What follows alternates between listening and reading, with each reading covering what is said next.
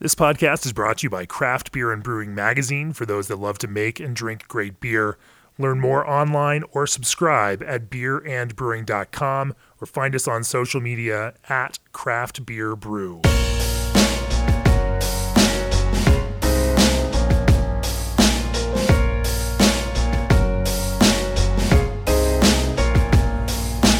Welcome to the Craft Beer and Brewing Podcast. I'm your host, co founder, and editorial director of Craft Beer and Brewing Magazine, Jamie Bogner.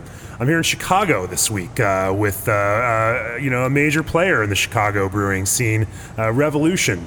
And uh, my guests on the podcast today are Jim uh, Cibak and uh, Marty Scott. Jim is the brewmaster for Revolution, and Marty is the uh, barrel wrangler, barrel operations lead, or something like that, um, but handles the barrel aging program for Revolution. Welcome to the podcast, guys. Thank you for having us. Hello, everybody. Hey, what's up, everyone? So uh, we're going to talk about everything from uh, their uh, extensive barrel aging projects to uh, uh, with a beer that was just coming off of the canning line on a production run for the first time today. Uh, Hazy Hero. This revolution kind of makes that move into uh, canned uh, and larger scale production around hazy beers. Uh, I think we've got a lot of interesting things to talk about on the brewing side. Uh, but first, as the brewing industry's premier choice for glycol chilling, G&D Chillers has set the standard on quality, service, reliability, and dedication to their customers' craft. Thinking outside the box, whether it's a simple relocation of the utility connections for a complex buildup or ground level design and engineering, G&D is ready to meet the challenge.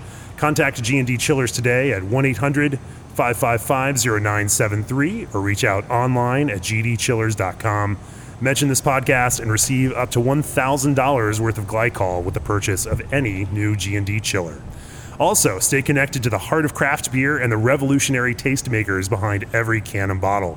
Download the free Tavour app to get highly rated independent craft beer delivered right to your door. Recent featured beers include Within Us from Anchorage, Stargate Nectarine from Black Project, King Sue from Toppling Goliath, Ninja versus Unicorn from Pipeworks right here in Chicago, and Bière du Pays from Side Project. How did they know that is one of my favorite beers in the entire world, Bière du Pays? Uh, get $10 in beer money today with code BREWING. All right, Jim, Marty. Uh, thanks for having me here at the uh, at the Revolution Kedzie Brewery. Folks out there can't see it, but there's a wall of barrels uh, towering over us uh, on my right, uh, and it's a beautiful, beautiful site, site stacked uh, six tall out here in the tap room, filled in. It is produced a, a, beautiful aroma that we get to enjoy as we sip on some Revolution Pils. can't wait to talk to you about the about the way that you guys are brewing beer. But before we get started in that, talk to me a little bit about your personal arcs, how you ended up where you are here today at Revolution, and uh, you know, and how that kind of uh, brewing uh, history and career has developed for you. Well, I got excited about brewing back in the late '90s when I was attending Loyola University um, here in Chicago. The business school was downtown, and my buddy Rob and I used to love stopping uh, at the Goose Island Brew Pub, and we got really enthusiastic about tasting all these traditional. Uh, English styles of beer, German styles, Belgian beers. Uh, we would stop on our way back. We lived in Rogers Park, so we'd redline it and get off at North Avenue and uh, stop over at the um, at the original brew pub there on Clybourn and destroy some pitchers of beer. And we really got super excited about it to the point where we wanted to actually get involved in homebrewing. And uh, Greg Hall, who was brewing there at the time, was always very gracious and, and helpful with his uh, with his uh, suggestions for brewing and his uh, just his enthusiasm for beer really got us excited, and he was always helpful with you know any ideas we had, or he gave us some pointers along the way. Uh, so that was uh, really what kind of got us super enthusiastic about not only beer styles but craft brewing in general. And when I graduated um, in '93, I attended Siebel Institute here in, in Chicago in uh, in '95 and the funny thing was, back then, the craft brewing industry was nowhere near in the heyday as it, as it is now. And one of the things uh, when I spoke with Chris Bird, who was the registrar there, they were almost kind of suggesting that you don't try to get involved in craft brewing. They're like, sure. are, you, are, you, sure you want to do this? Uh, it's a lot of work. It's it's hard. It's dirty. It's sweaty. You're not going to make any money. You may not even find a job. So uh, back then, there wasn't a, a, cornucopia of opportunities, so they were kind of trying to dis. I don't want to say dissuade you, but they were just kind of giving you some brutal reality about getting started sure, in sure. the in the industry. Uh, but I, when I went to Siebel, I did the two-week course, uh, the short course, and I did the one-week operations course, and uh, didn't have any money at all at the time. And just finishing business school, I tried to convince my mom and dad. I said, uh, so they're like, "What are you going to do?" I'm like, "Well, I'd like to go to Siebel and study brewing," and they're like, "Oh, oh boy." They're like, "What are we in for now?" But uh, my parents believed in me, and they they gave me the money to actually go and take these brewing courses at Siebel. And um, when I was at uh, the Siebel Institute, I met uh, Nick Floyd, who was brewing at the Weinkeller at the time uh, in Berwyn and Westmont, Illinois, and um, they were looking for an assistant brewer over there. So um, it just happened to be in the right place in the right time, which tends to happen in this industry. Sure. So I started working there. Uh, worked with uh, Nick. He was training me uh, in brewing and cellaring um, and filtration at uh, both locations, one in Westmont and one in Berwyn. Uh, we had a really good time. We like to drink a lot of beers uh, together, and he was telling me about his plans of starting Three Floyds, and I'm like, "Wow, that sounds awesome." He's like, "Where are you, where are you going to do that, man?" He's like, "Hammond." I'm like, "Indiana?" Because I lived in Calumet City at the time, and the, Yeah. the, the thought of a craft brewery brewing super hoppy West Coast style beers in Hammond, Indiana, was about as foreign of a concept as you could ever dream of at that point. Uh, but he was super adamant about it, and uh, he eventually left to start working on his plans and get his first brewery started in Hammond, Indiana, on Calumet Avenue, a little north of where they are now. And um, there was the opportunity for me to go work at Goose Island's production facility. They were just opening up that brewery uh, on Fulton Street. Yeah. And I stopped in and talked with Greg and kind of talked with him a little bit. He remembered me from the pub. Uh, he told me, uh, yeah, you know, we're looking for someone to work on the night shift. It's 6 p.m. to 6 a.m. And uh, I was like, wow, that's uh, that that's pretty wild working, you know, over, overnight. It was a foreign concept for me, but I was super excited about getting started. Um, so I took the job, and I mean, there was no interview, anything. He was brewing, and he's just he looked at looked at my resume and talked to me. He's like, uh, "Why don't you come in tomorrow and and, and get started?" So uh, I worked at Goose Island for five years. Worked there from '95 until 2000, and then in 2000 excuse me, in 2000, that's when uh, Three Floyds was uh, moving their brewery to Munster in the location they're at now. Uh, so Nick said, he's like, hey, man, he's like, I'm finally ready. If you want to come on board, you know, we're ready to take you on. So I, I went and worked at uh, Three Floyds and worked there from 2000 until 2006, which was a great experience, uh, unleashing imperial IPAs and uh, imperial stouts upon the poor, unsuspecting folks of Munster, Indiana. I don't know if everyone was ready for it at the time. I remember the first time we brewed Dreadnaught Imperial IPA. Uh, there was an older gentleman that was in the brewery, and I poured one for him in our little uh, concession stand tasting room. And uh, he tasted the beer, and he's like, "Hmm." He's like, "You guys sell this?" and I was like, "Yeah, man. Uh, we just bottled this today." He's like, "And people buy it." He kind of thought I, I thought we were collectively insane, and thought we were maybe trying to poison him with super hoppy uh, nine percent imperial IPA. It's quaint how uh, you know how retro you know some of those now taste. You go back to them like, oh right, that we thought that was crazy at one point, and now here we are today. but it was an awesome experience Yeah. work, working there back in the day. It was just a bunch of us buddies. It was Nick, myself, and uh, John Mish, and uh, Dick Van Dyke, who was our salesman, and John Fryer was a, a salesman as well for the company. And it was just us banging it out, and with the help of uh, all our good friends and uh, local supporters in uh, Munster, Indiana, they helped us out. I mean, and got the the brewery on it Sure, really sure. kind of helped it get to the point where it is now, and it's that's why I mean they still have a super rabid following, and it's really kind of built on that the local cornerstones uh, between Chicago and uh, and Indiana. Sure, and then you went out uh, to the West Coast after that, right? I did. Uh, Matt Brynildson and I were uh, good friends. Um, him, myself, and Josh Deth worked together at uh, the Fulton Brewery uh, for Goose Island in the late 90s. And uh, he went out to California, and I was kind of getting the itch to go and check out a new part of the country. So he's like, "Why don't you come out and uh, and work here and you know check out the Central Coast?" uh, drink some wine, drink some beers, we'll brew some beers, and uh, came out there and uh, worked out at Firestone for two years with, with Matt and the crew out there. It was an amazing experience. Uh, sure. Such passionate people. And then you came back this direction. I came back. Uh, my dad was having some health issues at the time, so I came back to be closer to family and um, talked with some gentlemen, uh, some business partners, and uh, got started with uh, Crown Brewing Company. We kind of got that off of its uh, off of its feet. Really, really nice spot to work. Uh, and one day, Josh, who was an old friend of mine, he loved riding his bike, so we came riding through, and he had the plans and drawings for uh, Revolution Brew Pub with him, and he was telling me about it, what he wanted to do. And I knew, you know, Josh knew what he was doing, and he had the backing, and he had been trying to start Revolution Brewing Company for God, as long as I almost as long as I knew him, he had the sure. He had the name, he had the design. He was cobbling together equipment in his basement, much much to his wife's chagrin. Sure, sure.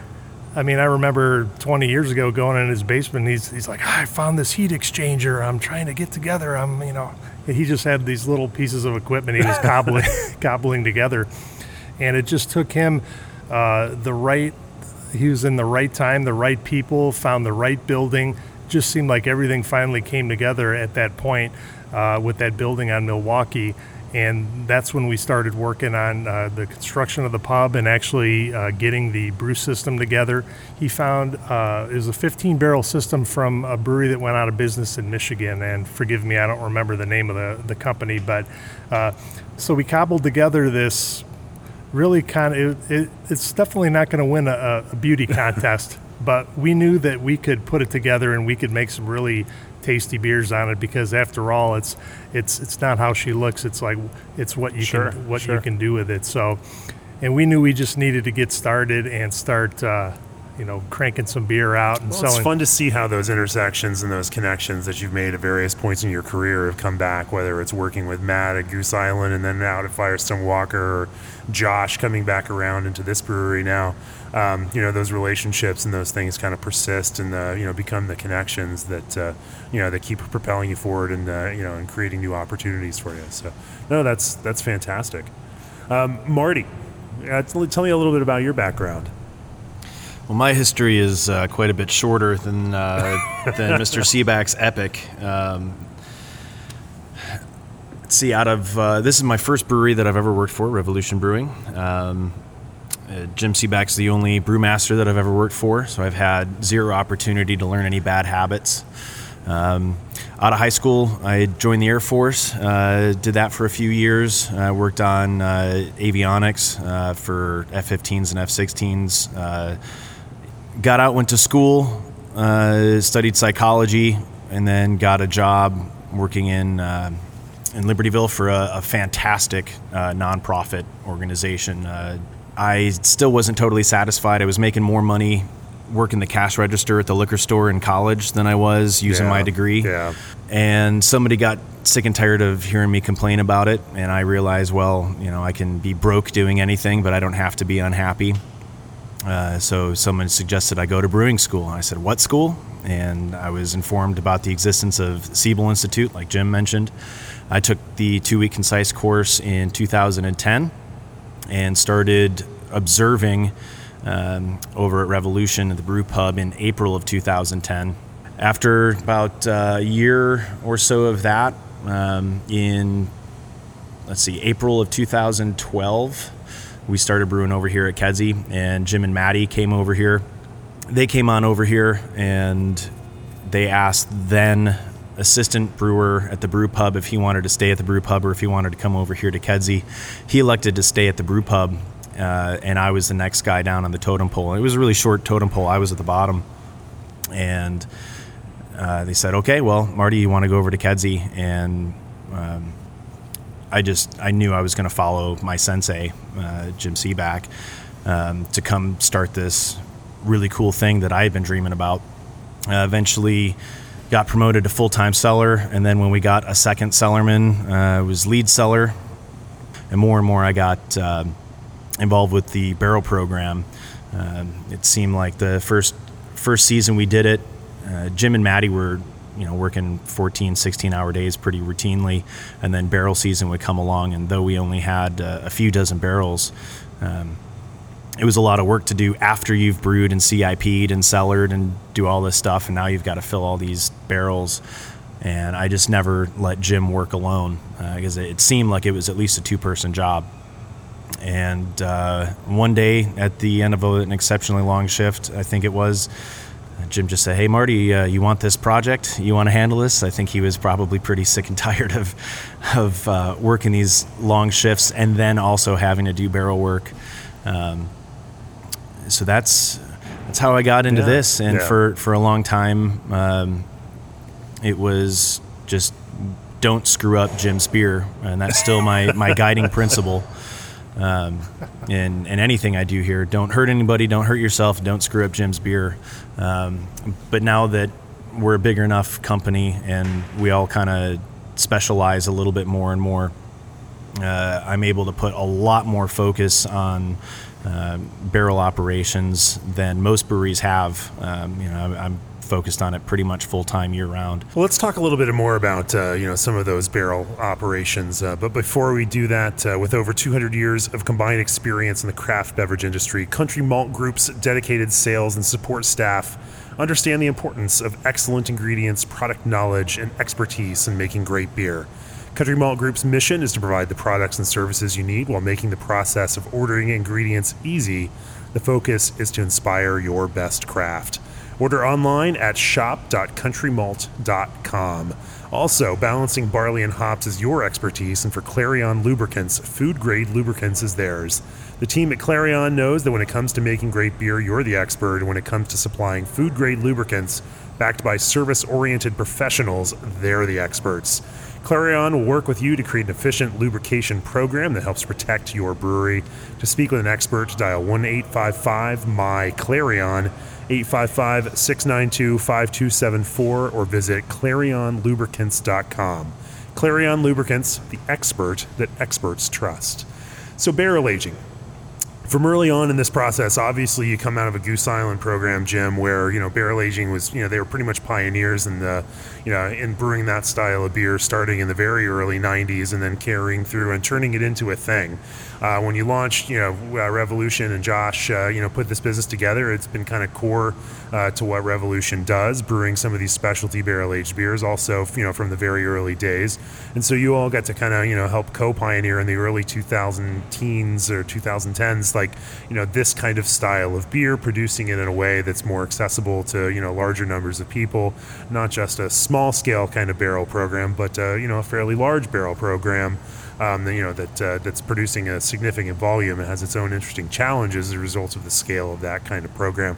Talk to me a little bit about the idea behind it, how you've uh, you know honed in on specific styles, and uh, you know, and some of the ways that this barrel program over those years has uh, you know has kind of grown and developed. We've been pretty focused from the beginning. Uh, when we started brewing at the brew pub, we knew we wanted to start sinking some beer, uh, strong like imperial stout, imperial porter, uh, imperial brown ales, imperial rye ales. We knew that those styles are just like absolutely perfect for aging in bourbon and spirit barrels. In the beginning, it was very hard for us because we were cranking through so much beer Yeah. at the at the brew pub, it was hard for us to give the beer the proper time that we wanted it to sit in the barrel.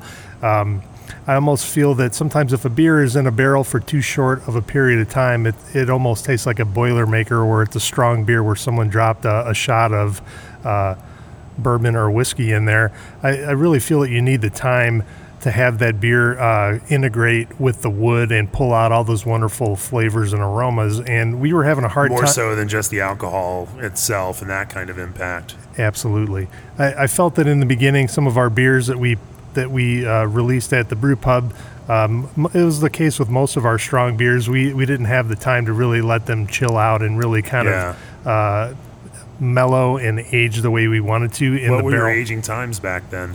Back then, it was like maybe I think at the first beer we had in a barrel, I think it was maybe three months, and Um, my goal is always, and we had talked about it. We always wanted to say, you know, we want to be in the barrel for a minimum of a year, and our dream was always to when when, when we finally got here to Kedzie and started brewing on a larger scale, was to be able to brew beers ahead of time and give beer extended aging uh, with the barrel, and give us the ability to uh, start approaching our program uh, like winemakers do, where you have different components, uh, different beer in uh, different barrels, different times. Just give us flexibility. Uh, even beers that are uh, drier, sweeter, blending together to achieve a, a, certain finished product that we want. Um, but in the beginning, we didn't have the ability to do that, so our beers were a little barrel aged beers were a little rough and raw around the edges. But um, I know Marty shares the same opinion as I do that uh, finally now, with the power of Brewhouse Number Two, where we could generate enough beer uh, to put in barrels, do we actually have a stockpile of beers uh, and components of different beers with uh, different finishing gravities where we have the ability to approach these beers and really uh, refine and design the finished product rather than just putting a beer in a barrel and say, okay, it's ready to go now.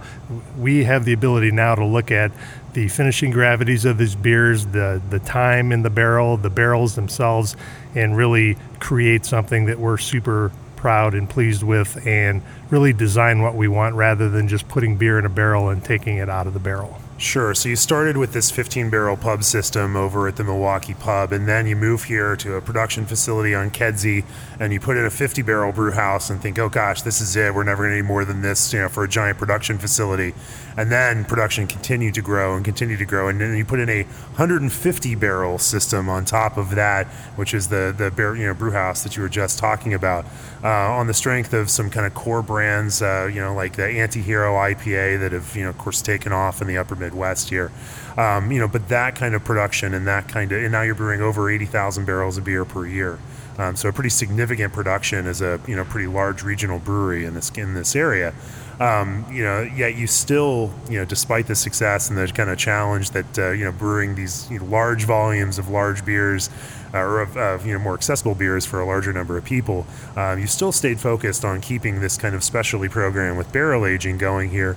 Um, you know, how have you know you've kind of been able to take some of the resources that come with that additional scale, uh, you know, and invested in some of these uh, you know labors of love and uh, you know more specialty projects utilizing the power of Brewhouse Number Two and our uh, GEA Millstar um, and our the lauter tun is so nice and wide it allows us to approach these high gravity beers that we're brewing with these large mashes with challenging malts such as flaked oats, all, all the dark malts that we use, roasted barley, chocolate malt, uh, flaked grains. Uh, when we brew our Ryeway to Heaven, we're 60% plus uh, total rye malt in the mash and that's a, a, significant challenge running that beer off. But what having the uh, the brewhouse number two and the big lauter tun and the GEA Millstar has allowed us to really become more efficient and to be able to brew larger volumes of these high gravity beers.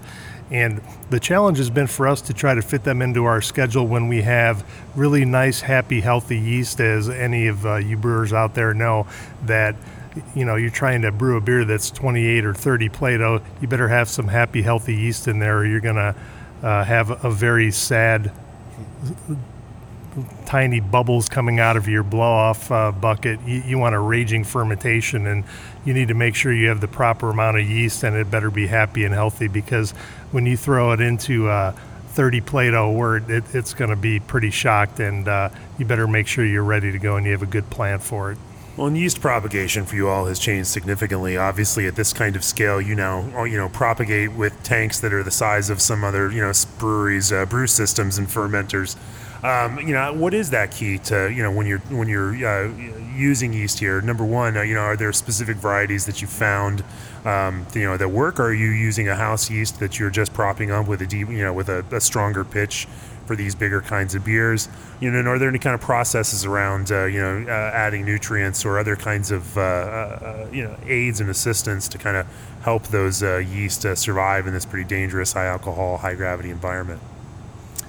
Yes, that's a fantastic uh, question. Our our workhorse house ale yeast here is the 1968, the uh, the Wyeast, the Special London Ale. Uh, we use it here. We we're very uh, we brew a lot of IPAs here and American Pale Ales at Revolution Brewing Company. And one of the reasons I chose that yeast strain is because I became familiar with it brewing at uh, Three Floyds, and I knew that it produces some really nice malty flavors. It, it doesn't attenuate super far. Uh, and it's great for brewing uh, hoppy pale ales, whether it's English pale ales or American pale ales or IPAs. Um, and you can count on that yeast uh, dropping out so you can harvest it and get a good uh, pitch on subsequent beers down the down the line. Uh, so it's been a great yeast, and we've used that in our high gravity brewing as well. The trick is just making sure in our schedule that we have uh, enough tanks being brewed that week so we could divert some fresh yeast for uh, other fermentations, and then we designate some that we are going to be basically sending out the pasture because once it goes into that high gravity fermentation, Sure, sure. it's it's rode hard and put away wet, and then that's the end of its life cycle for sure. Yeah, yeah. Um, you know, so uh, you know, is there any uh, you know, kind of goal for pitch rates in order to kind of do that? You know, compared to your your you know normal uh, hoppy beers. I like this. We're getting down and dirty and specific, baby. Hey, Uh, we got brewers. They want to know. They're curious. You I like it. I like it. Normally, our pitch rate on most of our, uh, I would say, mid-range, six, 15 to 16 Plato IPAs or pale ales, uh, we're at 1 million cells per mil. Okay. What we have learned is when we're pitching our big tanks in the back, our 800 barrel tanks, say with um, 800 barrels of anti-hero, it takes us six turns of brewhouse number two to fill one of the big guys in the back. And we were pitching that at a million cells per mil. And I was consulting with my good buds at Firestone, uh, Jim Crooks in particular, uh, and he was telling me that they went through the same kind of issues with trying to really learn how to pitch these tanks properly. Uh, the whole time you're filling this tank, it's taken us about 22 hours to pitch this tank or to uh, brew into this tank and completely fill it with six turns. So we learned that instead of pitching 1 million cells per mil, uh, we were getting down as far as pitching 500,000 cells per mil because we're doing six turns or brewing six turns into this tank and then we are oxygenating the first three turns. So we're getting growth on all three of those first turns. Uh, and then the three subsequent turns come in. And what we were experiencing was a, a super rapid fermentation at a million cells per mil. And we were running into issues where, you know, we were basically almost at dry hopping gravity on a day and a half to two days.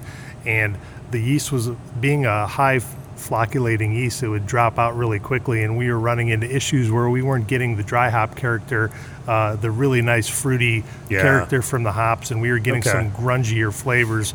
Uh, what we were what we were suspecting and what we kind of came to decide is that we just didn't have enough yeast still in contact because it was just raging hard Yeah. fermenting out and dropping out and we really weren't digging the hop character and aroma and flavor that we were getting in our beer so uh, with the help of the guys from firestone uh, thank you jim uh, you were the yeast master um, he he really helped us kind of get that in, in Your check. tank itself is basically propping the rest of the yeast for the rest of the tank as you as you continue to fill it up, rather than pitching you know that full volume of that. And I guess if you'd pitch that full volume early on, then you're massively over pitching at the the front end of that. Yeah.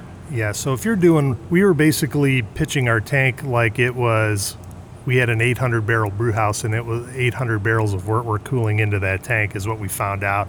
And in the back, we really don't have a good way. If we were under pitch back there, it would be very challenging for us to try to repitch or get more Sure. yeast into that tank with 800 barrels of the weight of that, uh, trying to get that in there and get it mixed up. So we've always erred on the side of being over rather than under, but we definitely found that we were too high with our pitching rates and we started backing that off and we really liked the results that we were seeing. And with less yeast production, uh, that led to more uh, finished beer volume coming out of the tank as well. So how does that differ then for uh, you know these these stouts and these big beers, the uh, you know barley wines, rye wines, uh, you know that you brew, and uh, how does uh, your yeast process differ for that? I assume you're not putting those into 800 barrel tanks, but uh, I don't know. Maybe you are. We are not. I, I'm afraid. Okay, of, I'm okay. afraid of uh, 800 barrel 30 Plato fermentation. That would that would probably fill our parking lot with about three feet of uh, high krausen foam and yeast in, in the back. Sounds like a party. Yeah. But what we are doing is we are aggressively pitching our uh, our high gravity uh, deep wood beers that we're brewing. Uh, we're targeting at least two million cells per mill, uh, sometimes north of that. We don't want to play around in there. We know that that high sugar concentration, uh, usually if it's a darker beer too, like a stout, it's a little lower wort pH. So it's kind of a pretty rough environment to throw uh, some happy, healthy yeast into. So we, we have to make sure uh, when we brew these beers, we're heavily oxygenating the wort as well on every cool, and we're like 12 liters per minute of oxygen. Uh, we're hitting the um, the wort with some yeast nutrient as well. So we're trying to give this yeast as much of a fighting chance as it can before we drop it basically into uh, into a, a, super rough environment. So we, we want it to be health, as healthy and happy as it can before we uh, throw it into 30 Plato wort. So is that coming out of you know seven percent uh, IPA uh, environment, and then you know uh, uh, cropping off, and then you know moving into this kind of uh, high uh, gravity environment, or are you? Uh, are there any other more intermediate steps between that? For us, most of the time we're doing um, pretty hoppy beers that we're harvesting yeast out of. I would say probably the most one of the most gentle environments that we always have uh, yeast available in is Anti-Hero, and that's six point uh, seven, six point eight percent uh, ABV. 65 IBUs. So that yeast is uh, kind of used to, we're kind of beating it up a little bit getting her ready to rock and roll going into uh, even higher gravity wort. So uh, we do do some uh, some lighter beers. We do our Fist City Pale Ale and we do our Sun Crusher, but yeah. Sun Crusher is seasonal, so that's if we could brew that year round, that would be such a wonderful environment for the yeast to come out of. That's 12 Plato, 35 IBUs. That's like a wonderland for yeast compared to coming sure. out of uh, anti-heroes. Let's talk a little bit about malt component of these beers. You know, one of the interesting thing, uh, interesting things that I've noticed over the last you know eight or nine years of drinking barrel aged imperial stouts is uh, how consumer expectations about how you know about texture and body uh, you know, thickness and uh, you know uh, the kind of physical sensation of these beers has kind of changed. Uh, in order to produce that, certainly it's it's kind of pushed brewers in some different directions uh, um, in order to kind of build that physical experience. Uh, for you all, how has you know has, has those the kind of malt bodies for these beers you know transitioned over time, and where do you like to be right now? Balancing out that kind of drinkability versus uh, that kind of textural expectation among certain beer uh, consumers. I think grain bill is a great starting point. Um, I don't think that when, when, you approach a beer or what you really think about a finished beer tasting, looking like, uh, when you're thinking about texture, it doesn't always have to be all about sweetness. Uh, I mean, that is definitely a component, but when you build a grain bill for a beer, you really have to think about uh, layering some texture in there with some flaked grains, whether it's flaked barley, wheat, or rye, or oats, uh, or oat malt. Uh, or some some rye malt as well. So it's like that beta. No, Jim, you just add lactose to it. Come on, it's it's really easy, right? you, you, certainly can do that, and that's always a, a nice component as well. Um, however, when when you build that out of the grain bill and you extract that silky velvety texture from from the grains themselves and from your mashing temperatures and your process, I think that that uh, tends to lead to a little more of a, a drinkable finished product. Um, you know, we're not against using adjuncts in beers whatsoever, um, but you know, we like to build in a lot of the textural things that we really are looking for in a finished product from from the grain bill to begin with, and then down the line we look and see what we think will work with the beer, uh, the particular beer style. Um, you know, whether it's coffee or uh, different fruit additions, whatever. We've gotten a little. I think we we've gotten a little more open-minded to experimentation and really kind of trying to uh, see what we can achieve with uh, different blends and variations and different sure. adjuncts as well. So we're definitely totally not against that, but one of the things we really like to look at as an adjunct is uh, time of the beer sitting in the in the barrel and aging, and also uh, the the wood itself, the the barrel itself yeah. too. So we like to. I mean, we try to get as much from our raw materials as we can, uh, and we we feel that it's really time that lends complexity in grain bill and then blending of finished product as well to really achieve the most balanced, drinkable beer uh, you can achieve. And I, I always hearken or harp on the word balance. I say it over and over again, but we feel here and we've felt it from the has really been the mantra of our company is that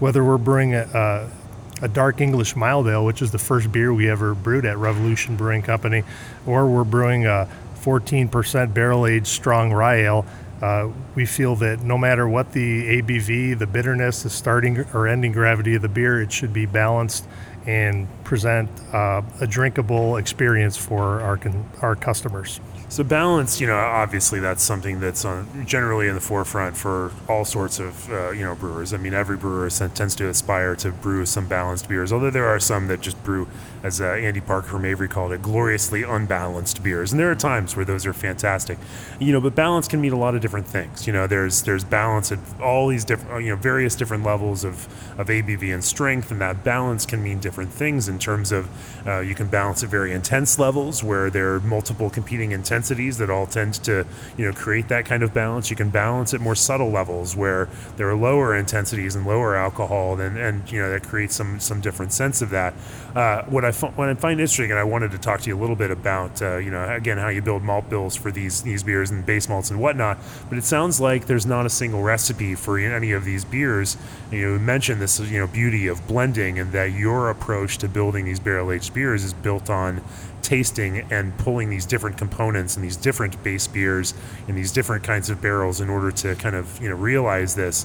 Um, you know, uh, so let's talk about that a little bit, and let's talk about how you build. You know, in some ways, you know, like an artist uh, using different pigments and building these kinds of things to paint with. Uh, you know, how do then how then do you conceive of these different types of uh, strings of beers that you'll then put into barrels, even if that thing that you're brewing and putting into this barrel is not going to be a straight release just as it is going into the barrel, but will ultimately be blended with something. How do you uh, mentally conceive of this? How do you, you know, uh, uh, uh to then decide uh, what angles to take on some of these specific components?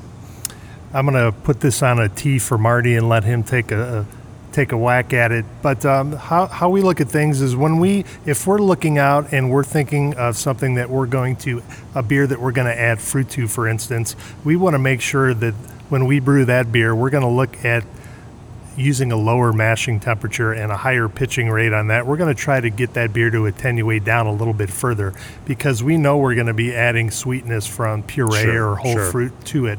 Um, however, if we know that we're going to be uh, say double barrel aging a beer where we transfer out of one barrel and going into another barrel where we know we're going to be increasing the alcohol content we're going to brew that particular beer with a higher mashing temperature and we're going to try to achieve a little higher finishing gravity on that one. So when that uh, goes from one barrel to the next and it finally emerges it's not uh, you know thin and unbalanced and just like a super booze bomb so that's where what we've been really kind of thinking about. We're looking ahead at what the products that we want to uh, or are going to be putting out and then we're looking at uh, using the same recipe, but we've been altering our mash temperatures to produce a drier finished product or a higher finishing gravity finished product.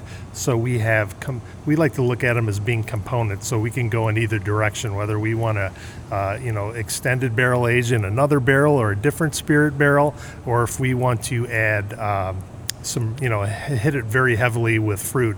And if we have a beer that has a high finishing gravity already, we don't want to get too aggressive when we're adding fruit to it because it'll just be, in our opinion, a little too bit too sweet. So you're not necessarily changing recipes of some of these, but you are changing mash temperatures to you know produce some different attenuation levels for these various things that go into barrels to kind of give you that back end ability to blend out to you know something. Uh, you know that balances that alcohol and wood uh, contribution with the kind of body and sweetness that uh, you know that uh, your uh, your buyers want to you know want to taste. Absolutely, and Marty, interesting. Yeah, Marty's really been focusing on this, and he actually has some metrics that he's been working on, which is, has been super impressive to me because he's kind of actually like putting some numbers and values to what we've been explaining to people and like what we're talking about here. It's it's hard to actually put a value upon that and you know, have a target for this particular beer if we're adding sweetness to it or if we're going to be, you know, extending barrel aging it in a different barrel. So Sure, this uh, is the hardest thing, you know, whenever I have conversations with brewers, you know, to talk about. How do you articulate in some sort of language or math, you know, the sensory impacts of these things and come up with, you know, some way of, you know, consistently uh, executing on these these kinds of things. So, talk to me a little bit about that, Marty. Uh, you know, your kind of mathematical process for thinking about how to balance, uh, you know, some of these items. So yeah, if this was the art component, it's more like color by numbers than uh, a, a classically trained artist. Um, I I want to take. I love the as- self-deprecation there. I want to Yeah, I want to take as much of the guesswork out of this um, and create a system uh, that just takes care of itself as long as you do the math and double check it, uh, and then we can plan. Um, two three years out in advance and we can make all these ridiculous beers and have them be uh, appreciably different brand to brand uh, as you go from our base beer to what we call our VSO or very special old or even to double barrel very special old they should all have um, balance the the program over And the so very very special. old. This is a barley wine. Uh, it is it is a category. We, we can do very special old anything barrel age, provided Okay. uh, it meets a couple of criterion, uh, and we'll get into that in a moment. Um, so the the heart and soul of the improvements that we've made and that we hopefully are making in uh, our little world of barrel aging has been three prong. First was quality. Uh, we were sourcing barrels from someone that was just the barrel supplier for a lot of people uh, at that time. And the barrels were not always um, highest quality. They weren't fresh enough a lot of times. Um, the beer that we were putting into it wasn't always strong enough, and we didn't have enough uh, environmental control over their aging conditions. So, by increasing the starting ABV to qualify to go into barrel to at least 10% ABV, um, unfortunately having to fire that barrel supplier um, so we could get barrels that were guaranteed fresh and wet and sanitary. And then having air conditioning in our tap room um, where the barrels can live or in the last uh, two years we added what we call the big blue curtain that's attached to our shipping receiving cooler which is fed cold air from the cooler. And that's uh, year round about 65 to 68 degrees fahrenheit. Uh, putting in those controls uh, was the quality aspect. And we started losing rather than 30% of all the barrels we filled to 0% of all Really? the barrels we filled. And we've got about 1,100 filled barrels here, uh, save for a couple of wine barrels recently um, that uh, have proven well, not, not as tasty as we want them. Um, we've had, uh, aside from those uh, four or five barrels, uh, 100% pass rate uh, on sensory and pH and plating and PCR uh, for about the last 2,000 oak barrels that we've filled and emptied. So to put a fine point on that, you know, uh, you maintain a consistent temperature year round for these barrels. You know, this giant stack next to us is sitting here in your tap room that's maintaining a kind of comfortable room temperature, and you have then created a similar kind of room temperature curtained off uh, section uh, further back in the warehouse to also maintain those barrels at a similar consistent room temperature year round. That's correct. Uh, obviously, temperature changes are going to drive liquid in and out of barrels, and that's all fine and good if you're making a barrel strength uh, spirit. Uh, but the same forces that harm your beer in a can, a bottle, a keg, or a tank are going to harm your product in a barrel. So we, going back to what Jim said, you know, a year at least, um, just that diffusion or osmosis. Um, you know that's that's how we're going to get our barrel extract is through time. Um, and we can't ever lose sight of the fact that we are making beer. We're you know kind of gently and artistically damaging beer in an oak tank uh, for upwards of three four years in some cases but it's still beer and we have to respect that it's beer. So having our first base quality more or less covered um, we started seeing that well we can't sell all this beer because we filled 30% more than we thought we could sell um, because we thought we were going to lose about 30% of the batch so we start filling barrels for a, one vintage year and we've got uh, a dozen or so maybe more uh, barrels of the same beer from the previous vintage year that are still aging and I need to start keeping track of this as it's aging. So I um, I borrowed from cognac terminology and put a VO in front of it on my what I call my barrel map, and it's a bird's eye view of every barrel in the stack, all 1100. Um, and now it's got batch numbers and fill dates. It's a lot more um, a workable document now than it used to be. But it used to be well, these are the the very old barrels, and these are the uh, newer batches. And uh, getting into the uh, well, we'll we'll put a pin in that and come back to it. Uh, the the second step after quality was consistency, and of course these are vintage products, um, and most of them are never to be replicated. Hopefully, because we're constantly improving upon them, and it's a it's a fluid idea of what these products are supposed to be. Uh, so we certainly, like winemakers, embrace um, the impact of a vintage year uh, is going to have on a, a vertical or any kind of selection of these beers. Uh, but we wanted, uh, going back to balance, uh, to have a metric that we could rely on. Uh, and uh, a super creative name for it is the balance value, or BV. Uh, and this is a two digit. Two digit Brewers love Yes. terms with acronyms, especially Yes. with numbers attached to them. Yeah. I love it. The balance value. Yeah, the balance value as we use it, and that is our spec for all of our beers. Um, what it is is a two-digit decimal uh, from double aught to 0.99 uh, that expresses how sweet or how dry and boozy this barrel aged beer is. We can't rely on IBUs to provide balance to something really sugary when it's this old. Um, so, what is it that, that provides the balance? And really, it's the relationship of sugar and alcohol. Uh, so, we take finishing gravity expressed in degrees Plato divided by the ABV, and then we round it to two decimals and every one of our beers, whether it's a one year, two year, three year double barrel, uh, will have a target for that relationship. So, uh, as we increase the ABV of these beers to all north of 10%, or really as high as we can, uh, to hedge our bets on the first uh, cornerstone, the, the quality aspect, you want to put as high ABV into these barrels as possible to guard against uh, the you know the odd infected barrel. Uh, we completely changed the makeup of these beers and the reception of these beers. So we needed to adjust the sugar content uh, to kind of back sweeten the beer, but using malt. Um, so now all of our beers are one year beers or what we call RO, or regular old. Uh, they all have a target balance value, whether it's a, it- a barley wine uh, or straight jacket, for instance, has its own target balance value. Um, Deth's Tar or Imperial Oatmeal Stout is slightly drier. It's got its own balance value. Uh, the same is true across the board. You move up to the VSO or very special old, everything is a minimum of two years old.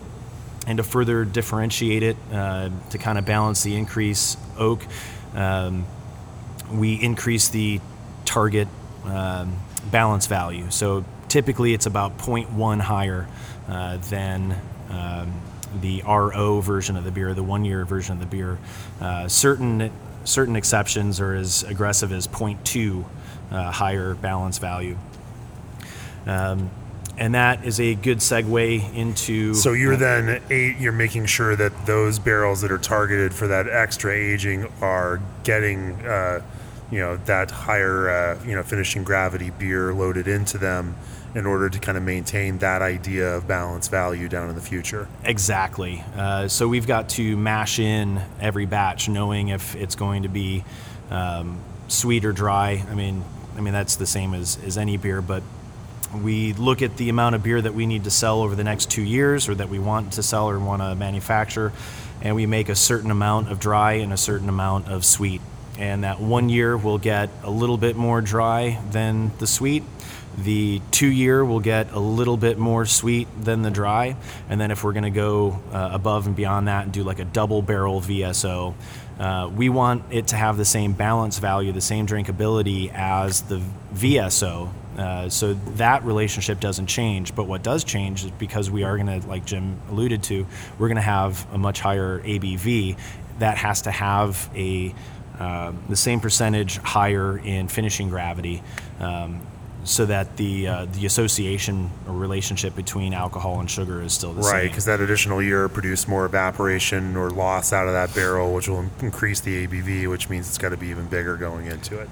Uh, yeah, among other things. Among other Uh, things, what else uh, you know factors into So that that brings us into the third tier. Uh, we had quality, we have consistency, and then finally we're getting to complexity.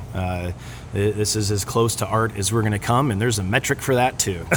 Um, so what we noticed. Um, the first time we ever produced VSOJ, you know, it was uh, a result of having this extra beer that we couldn't uh, And this dose. is very special old straight jacket. correct. Okay, The and first that's the barley wine, right? That is yes, Okay. that is the two and three year uh, blend of sweet barley wines. Uh, the first year it was produced, there was an issue in mash temperature, and the beer finished way high out of spec for sugar. Um, and we started blending it in to regular old straight jacket. And while that was a banner year for regular old straight jacket, uh, we had all this super sweet, uh, what we thought at the time was pretty undrinkable on its own barley wine. So we couldn't use it all right away and we had a component of this uh, that went into its third year.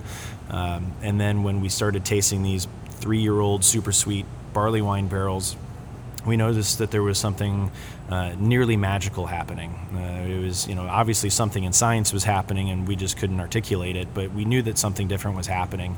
And when we just kind of gentled down the sweetness of that beer just a little bit with a drier component, which we kind of emergency brewed to balance out the really sweet stuff, um, it was a two year component uh, everything came together and stars aligned and people really loved the beer. And we were really just trying to clear out some old barrels from the stack.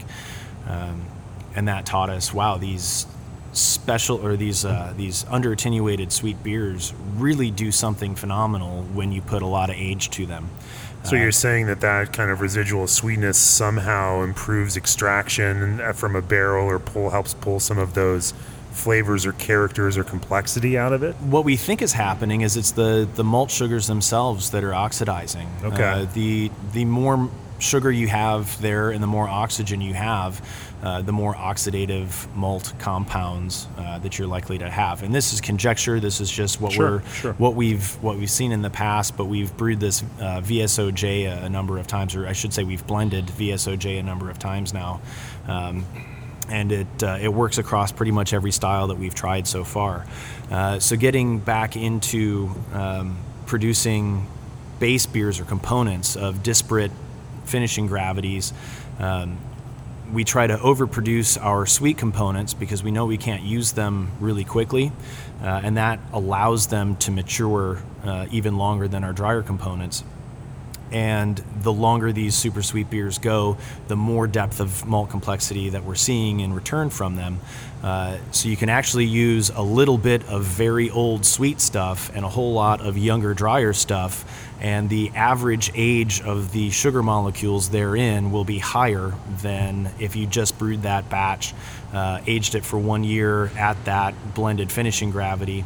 Um, it, it, it's much easier to, to show than to, to say, uh, but we refer to that as the malt complexity value, and that is expressed either in months or years. It's much easier and much more expressive to do it in months. So the um, MCVM, uh, as as I call it, uh, we can map out the or graph uh, graphically show the average age of malt sugars in a blend, um, and looking at uh, if you took a straight jacket that finished at the finishing gravity of VSOJ and you kept it in barrels for two years, and then you brewed a really ridiculously sweet version of it, and then a dry version of it, blended it to that, both aged two years, uh, the average age of your sugar molecule will actually increase. Uh, and you can get a fourfold increase in malt complexity with only a twofold increase in time spent in barrel with a proper blending.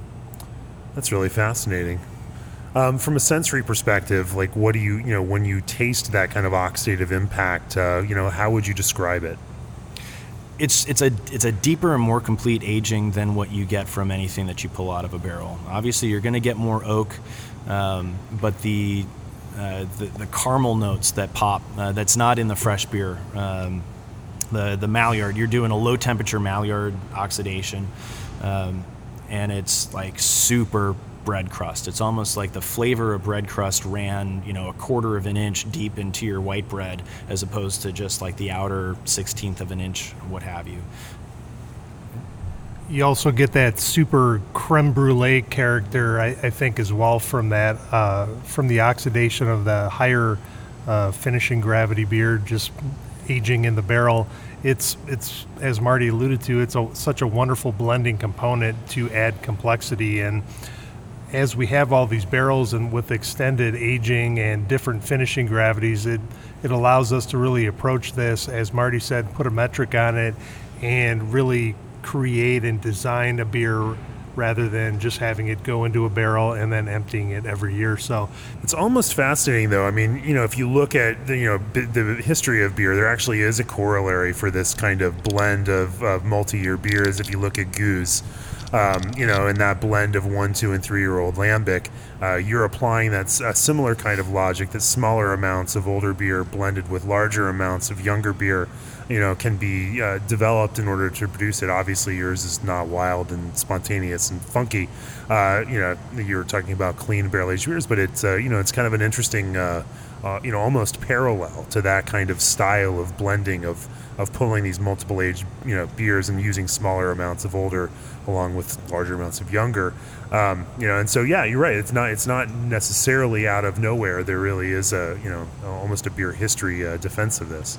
I think one of the other things that we've always one of our approaches with the barrel age program is, you know, kind of old teachings and the old school method and mindset for brewing uh, barley wines and imperial stouts uh, of the English style was to always hit them with like really heavy amounts of hop bitterness. And you know it was always looked at as a preservative agent and you know over time it's going to mellow and that bitterness will chill out. But we've always approached it uh, as targeting lower IBUs in our barrel aged beers. And we're really looking at uh, brewing these beers with a little higher ABV to help preserve the beer in the barrel um, I one of the things I really feel just from my perspective uh, of tasting barrel aged beers and beers that we've made in the past is that it doesn't take uh, a very high IBU level to really kind of derail the balance and the texture of the beer because that, that bitterness when you couple it with a higher alcohol content could definitely make for a little bit of unbalance in the finished projects or the finished product excuse me. So we've always kind of targeted lower IBUs in our beers and um, we're looking what would you say marty we're like in that like 30 IBU range for our beer that is coming out of barrels um, I always remember reading about imperial stouts, and they're talking about you know targeting 80, 90 I, finished IBUs in there.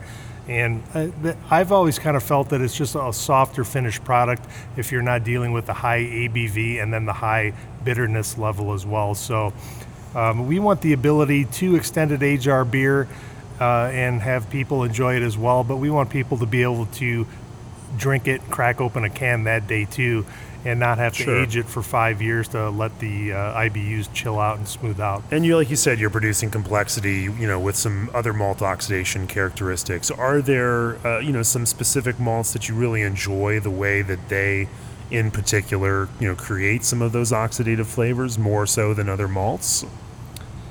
When we've brewed our high gravity beers in the Deepwood series, we've never got really deeply like when we brew the straight jacket it's a very simple malt bill it's primarily pale ale malt. There's a tiny bit of caramelized malt and just a tiny bit of special B in there. It's huh. primarily base malt. When we run that wort to the brew kettle, I mean it's a it's an orange color.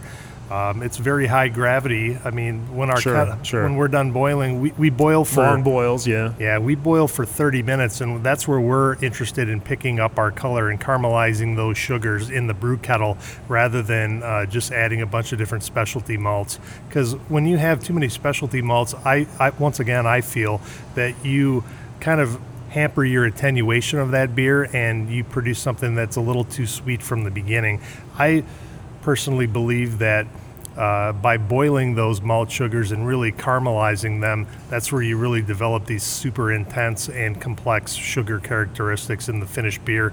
And once it comes out of the barrel, that's where you start getting that like crispy creme brulee type character of like burnt sugar, caramelized Yeah. sugar, and I. No, you I- just said 30 minutes, but that can't three be right. Three hours. Okay. oh, three hours. Excuse me. no, that's okay. I uh, no, I would you know. Uh, if you could get that flavor out of a 30 minute boil, then every brewer wants that secret right away. Yeah, no, we're we're a minimum of three hours on all our high gravity beers. Uh, Straight Jacket, Deth's Tar, uh, Ryeway to Heaven. We, we love caramelizing those sugars and really developing that flavor, aroma, and that color as well. And when Straight Jacket is done boiling after three hours, I mean it's a almost like a garnet red color. So I mean we've we've caramelized a lot of sugars and really created some intensity and, and Yeah. flavor and aroma as well. Yeah. Um, we're, uh, we're we're getting towards the end here, but I before we uh, check out, I would love to talk to you a little bit uh, and completely shift gears and talk a little about uh, uh, you know, Hazy Hero. You know, this is uh, you know a big step for you all. You all, you know, at Revolution, you're known for anti-hero. You're known for you know brash, bold, uh, hoppy, kind of West Coast style IPAs. Um, you know, with a with a strong attitude. And now you're taking this move into producing uh, six packs of shelf stable hazy IPA that are hops forward, uh, also, uh, you know, with that kind of soft bitterness approach. Talk to me a little bit, uh, you know, Jim, about how you have developed uh, this idea for what a hazy IPA means when it comes from Revolution. And then, uh, you know, as we go through the conversation, I'd love to talk a little bit about how you've uh, dialed in some of your processes in order to kind of produce something that's going to be consistent. I think brews, uh, brewing hazy IPAs, I think was it was a little challenging for the brew team, uh, especially the cellar team, to uh, wrap their minds around. Uh, they pride themselves upon clarifying our beers, no matter what the gravity is, the hopping rates. Uh, they love seeing clear beers come out of the brewery. Um, so we didn't really jump into the arena of brewing hazy IPAs. Right off the bat. We wanted to kind of circle our wagons and do some research. Uh, Glenn Allen, who's our brewery manager, and John P., or Jumpy as he's known, uh, who's our uh, head brewer at the brew pub, were at the forefront of designing and experimentation with our hazy brewing here at Revolution at our uh, brew pub on Milwaukee Avenue. They experimented with different yeast strains, different grain bills, different hopping rates, different times of adding the hops. Uh, so that's really where we did all our trialing over there. And once they had proof of concept of a, a plan for a yeast strain, uh, the hops, the hopping rates, the times we're going to be adding the hops, the, the quantities of hops, and the grain bill, then we felt comfortable to bring it over to Kedzie uh, over here for a, a trial batch. So one of the things we were looking at, and we just wanted to make a beer, as I said, getting back to talking about balance, we always wanted to make something that we were very happy about. We wanted to make sure it was a stable haze. We wanted to make sure it had a nice head. We wanted to make sure that when we packaged this beer, it wasn't going to drop out in a week. We wanted to try to make sure that we have a good, stable haze in it. So we approached it from the point of balance once again. We wanted it to be aromatic, we wanted it to be citrusy, we wanted it to be nice and smooth, uh, a lower, uh, I'd say a lower IBU range, just so we're not getting a real sharp bitterness, as is pretty true to style. We also manipulated our water, so we were about three to one with uh, the amount of calcium chloride to gypsum. So that kind of shifted our whole game plan. Normally, we're higher on our percentage of gypsum to calcium chloride here. We're trying to get a little bit of a sharp bitterness from our hops, but we wanted to smooth and round this beer out uh, considerably to uh, be true to style. So we finally settled upon uh, using two row as a base malt. Uh, we used some crisp oat malt, we used some flaked wheat and oats, and then a little bit of carapils as well. And uh, with our wet mill, we're doing a single in- infusion mash, and we are at 156 degrees. So uh, with our Hazy Hero, we are starting at 16.5 Plato and going down to about 3.9 is our target, 3.7 th- to 3.9, right around in that range. So we're not finishing really high, but we're not finishing super dry either. And I think having a little bit of a lower finishing gravity, just from my perspective, uh, makes for a little more of a drinkable beer. But we're still achieving the silky texture that we want from those flake grains. Um, and the calcium chloride being a little heavier percentage in the mash as well. Uh, so we got a pretty velvety texture in the finished product. Um, But one of the cool things we're doing, and we experimented with, which is just mind boggling to me being an older school brewer, is we actually experimented with actually dry hopping our yeast prop. So we're propagating uh, the London 3 ale strain. Um, and what we're doing is we're actually, right before we pump wort into the fermentation tank, we're dry hopping the yeast prop. And I can't believe I'm actually saying this, but we actually dry hop with pellets, hop pellets, the yeast prop, which, which is insane. I, I Matt Brynildson and Vinny are probably rolling over. They're, they're probably passing out right now and being revived. You're taking biotransformation to a whole new level here, Jim. That's uh, that's interesting. So we're trying to get maximum contact Yeah, uh, of the yeast in the pellets, and then we're cooling our wort from our brew house. In, So there's no chance then of reusing that yeast. I, you know, you probably could. I'm not quite sure. We've never experimented. What we've been doing is we've just been repropping yeast every time we brew this beer. So after that initial dry hop, we cool our wort in from the brew house uh, into the fermentation tank. We start fermenting at 68 degrees, and then on like day one and a half to day two, we temp up our tank to 73 degrees Fahrenheit.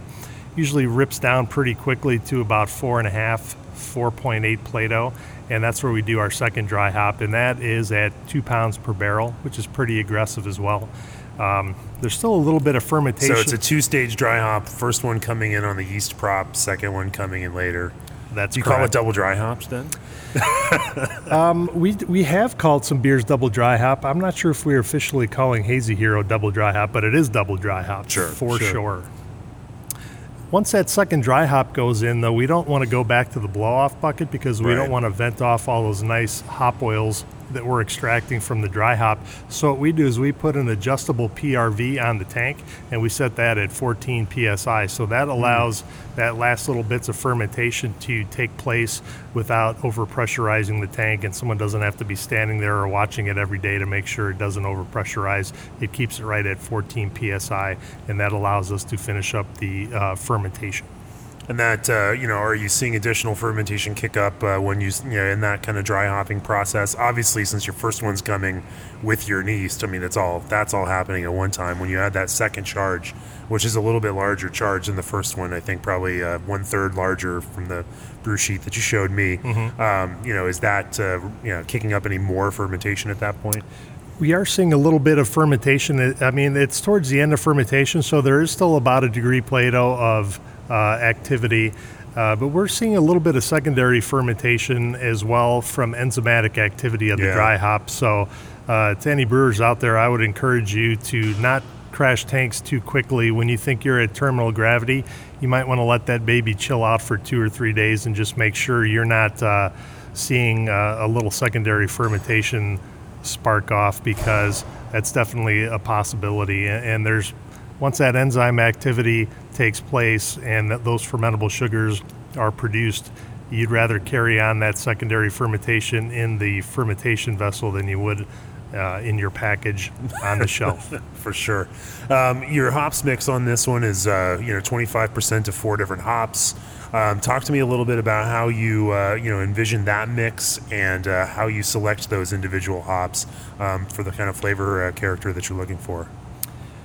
You know, one of the cool things is I, I feel as brewers, we're all fighting over the next newest hop variety, but I think using some classic hops at the right time and in conditions with yeast, you could pull out some of these really cool tropical uh, passion fruit flavors that everyone's you know dying to get, and you're you're pulling them out of hops that you have readily available at you know eight nine dollars a pound rather than forty dollars a pound on on the spot market. So that's a really cool thing, and uh, I don't know if anyone's really performed the experiment. We've talked about wanting to take some high krausen beer and just drop a little bit of every particular hop pellet that we have, and just see Yeah. exactly what it does. We haven't quite gotten gotten to that point yet, but I think you could pull out some pretty awesome flavor and aroma from some hops that you really wouldn't think ne- or are not necessarily on the tip of your tongue. Uh, obviously, I've, I've talked about this before, but I love uh, some of these new hops mixes that we're seeing with some uh, classic and noble hops mixed in with some kind of new school hops.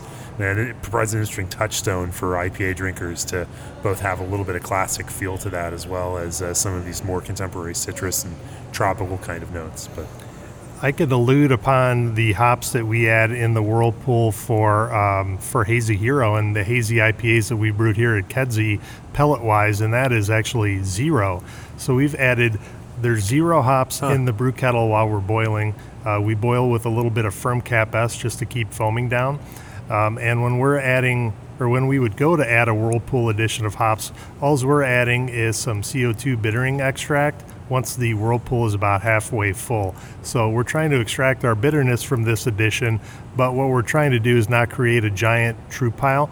Um, as any brewer out there is looking to try to maximize the amount of wort that goes to the fermenter and then subsequently the amount of finished beer you get, we've found that we'd rather add our hopping and try to extract all these cool aromas and flavors from the hops in the fermentation Yeah. tank uh, and take our loss there rather than take the loss uh, in the in the brew house. We, we feel that any hop contribution is going to be more impactful there than it's going to be in the whirlpool, and you're also going to take loss there as well.